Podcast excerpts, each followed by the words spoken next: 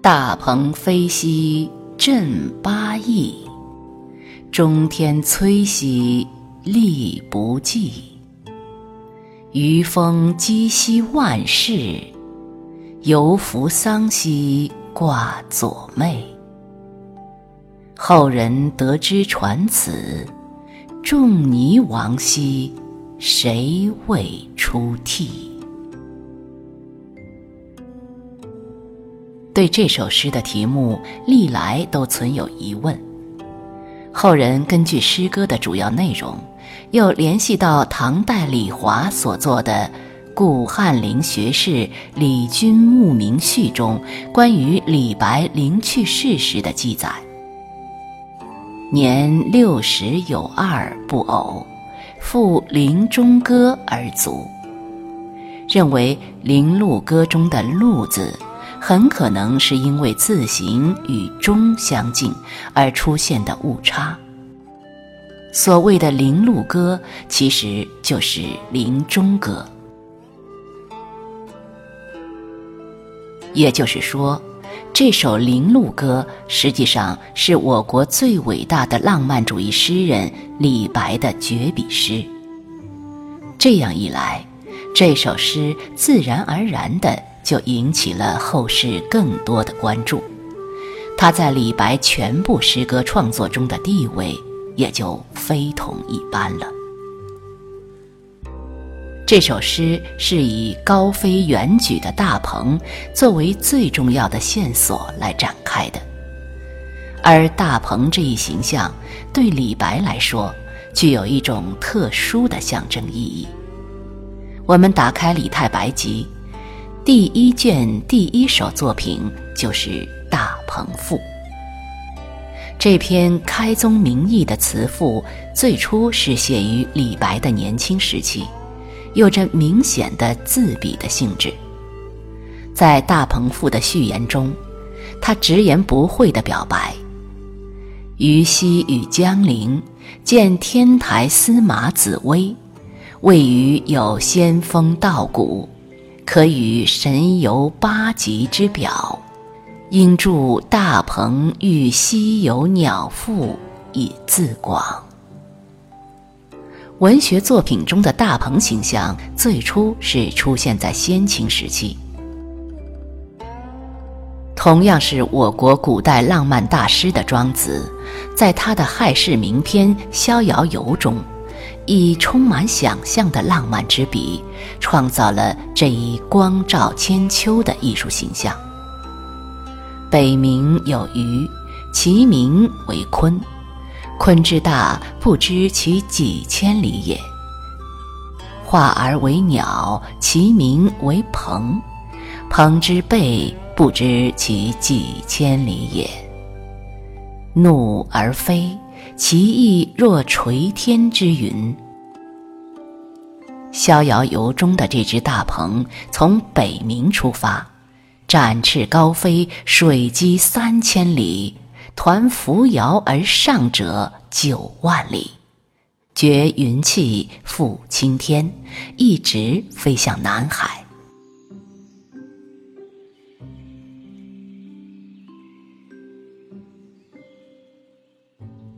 这支被庄子的生花妙笔所创造的极富个性色彩和浪漫情调的大鹏，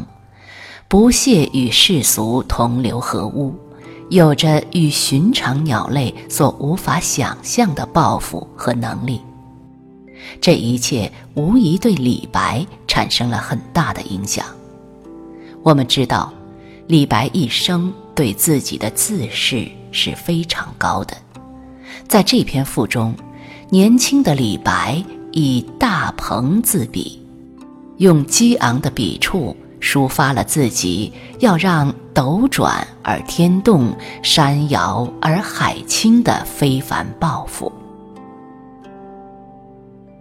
后来李白在长安官场失意，受朝中权贵排挤，被唐玄宗赐金放还之后，他也没有心灰意懒，大鹏的形象仍然活跃在他的诗歌创作中。最有名的是在《上李益》中的大鹏一日同风起，扶摇直上9万里。假令风歇时下来，犹能簸却苍冥水。这时的大鹏虽然已经不再像《大鹏赋》中的那样目空一切、勇往直前了，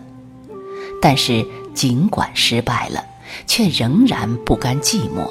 还在抗争拼搏。而到了《灵鹿歌》中，则已经是力不从心、有心无力地走到了命运的终点站了。从斗转而天动，山摇而海清，到风歇时下，簸却苍冥，再到中天摧兮力不济。以大鹏自诩的浪漫天才李白，即将走完一生的奋斗历程。虽然他的生命力与冲击力在生命的不同阶段有高有低，但他的坚韧顽强却是与其相伴终生的。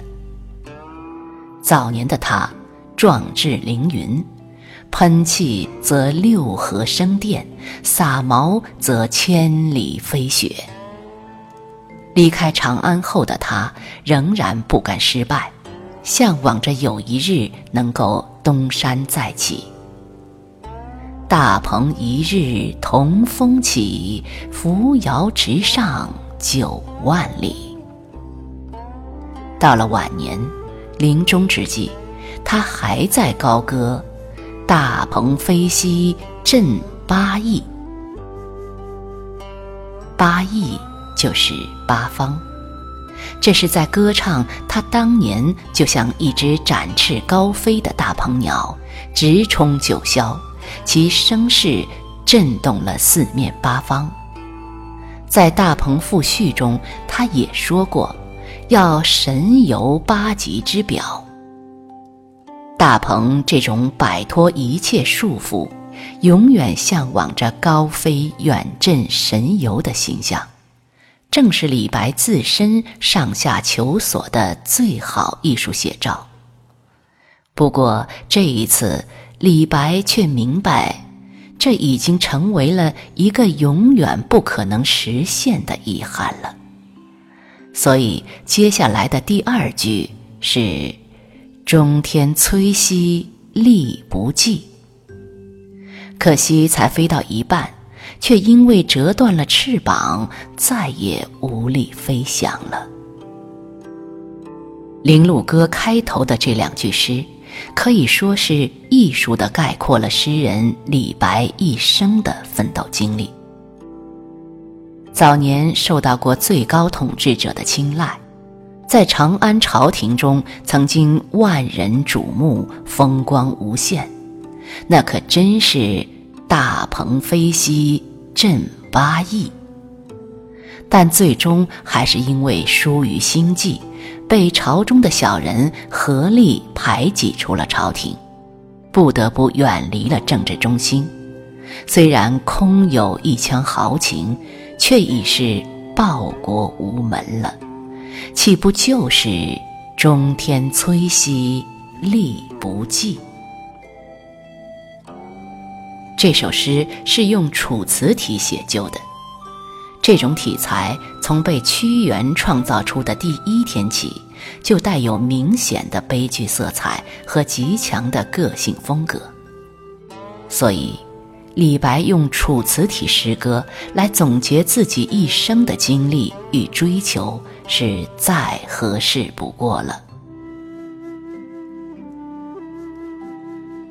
紧接下来，诗人继续写道：于风积兮万事，犹扶桑兮挂左袂。前一句比较容易理解，激是震荡激励的意思，这是说尽管自己个人的追求到头来还是失败了，但是其遗风影响却一定能够在人间永久地流传，千秋万代地激荡着天下后来的有志之士。这同样是极其自信的表现，颇有生当作人杰，死亦为鬼雄的味道。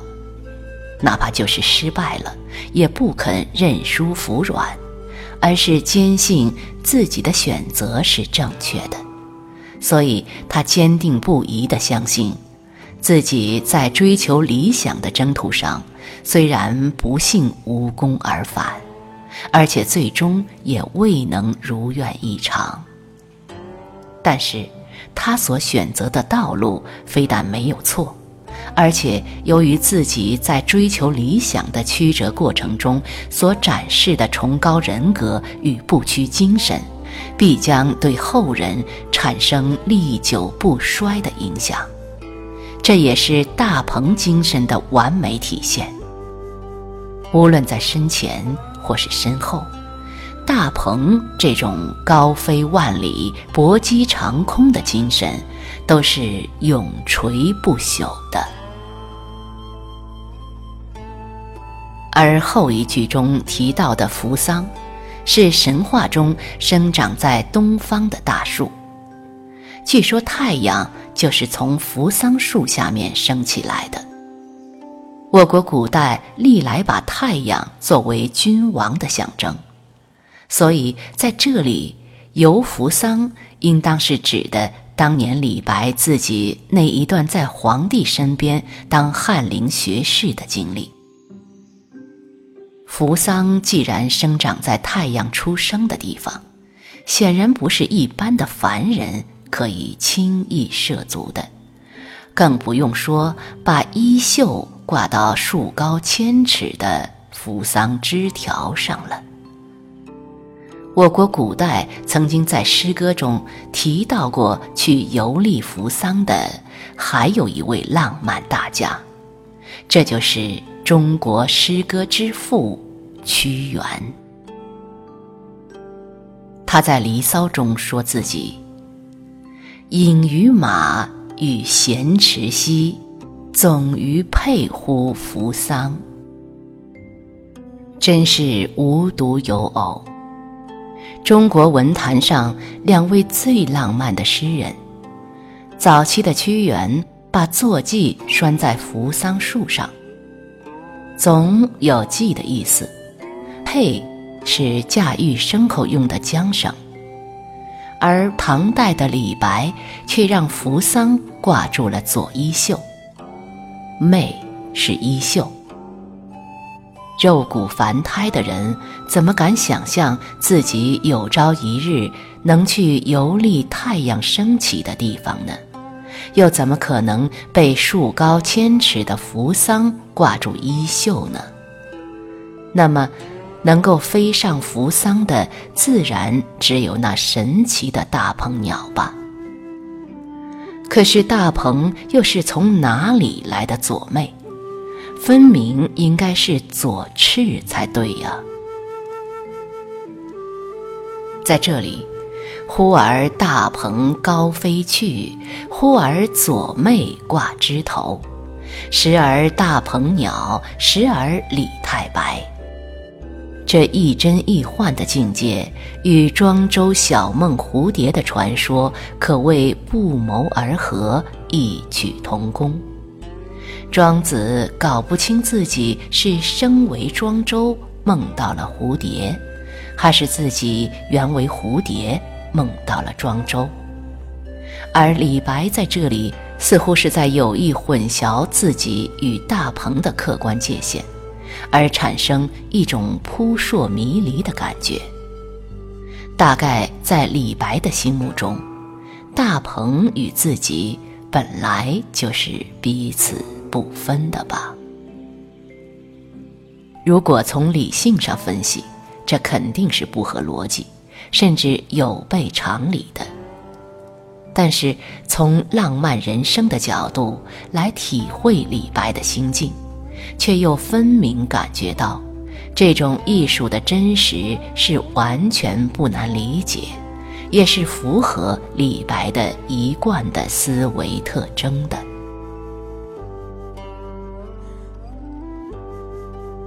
后人得知传此，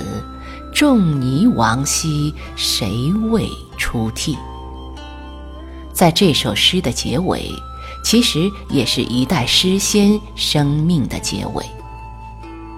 李白又为什么要忍不住发出这种感慨和疑问呢？前一句是想象后人得到了大鹏虽然飞上中天，但终究不幸半途摧折的噩耗以后互相转告，后一句则用了一个有名的典故。相传春秋时期，鲁哀公14年，鲁国猎获了一只麒麟，孔子听说以后非常伤心。他认为麒麟是神灵之物，在太平盛世才会出现，而现在正逢乱世，突非其时而被人抓获，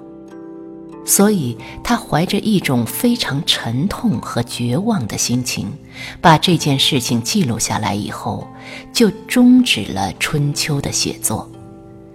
这就是所谓的绝笔于祸陵。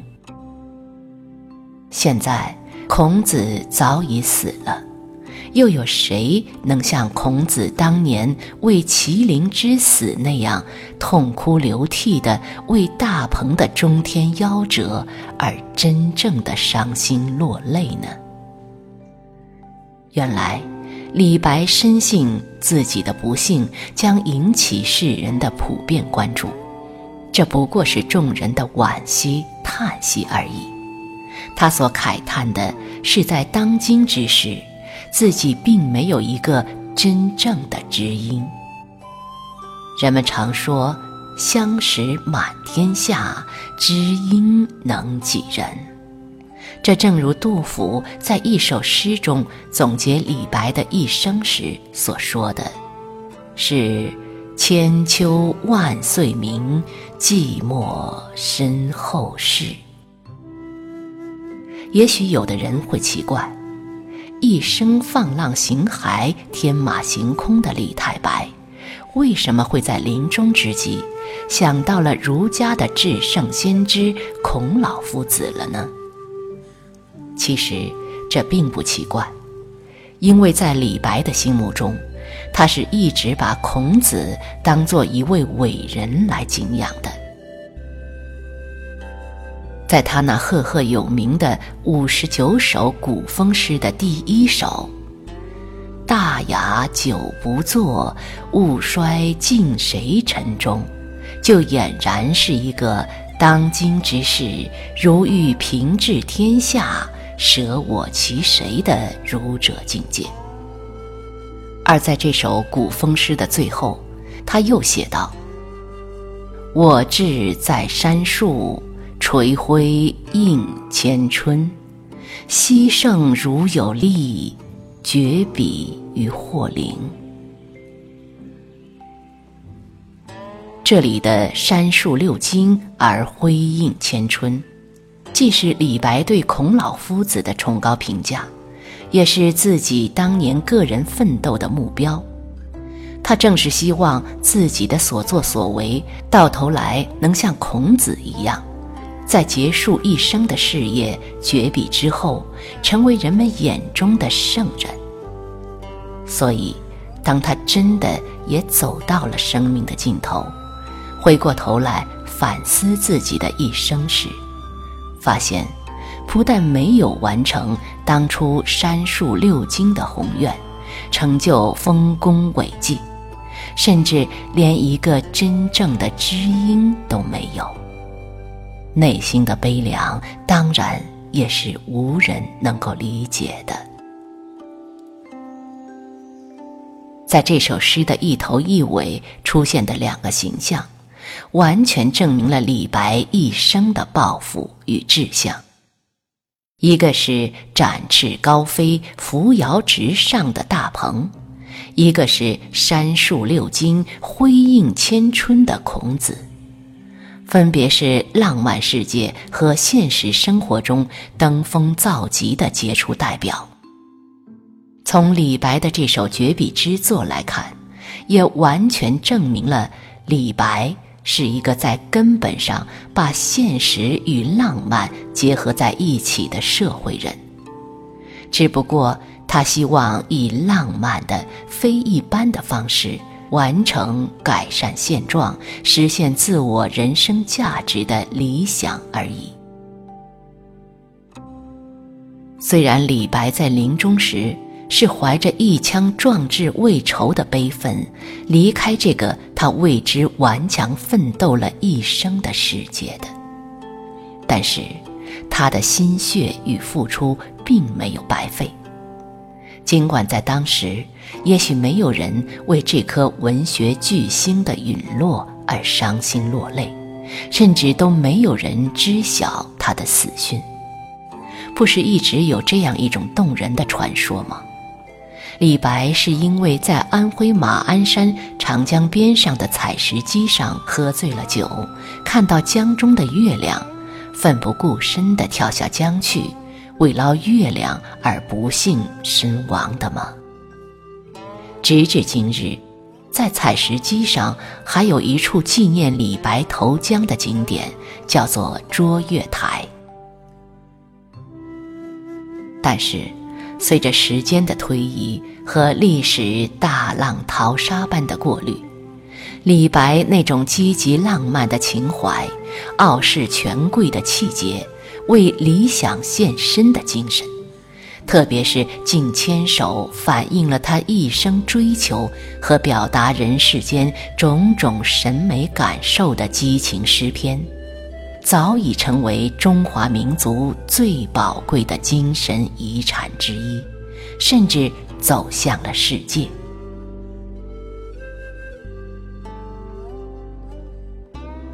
李白的浪漫精神及其用浪漫手法写就的华彩乐章，早已成为不朽。从这一点来说，李白确实没有什么可遗憾的了，因为他曾经把自己想象为一只永不服输的大鹏鸟，而这只大鹏鸟也已经永远活在所有热爱生活、向往自由的人们心中，并伴随着他们一起奔向更美好的生活的彼岸。从这个意义上来说，李白确实已经垂晖映前春了。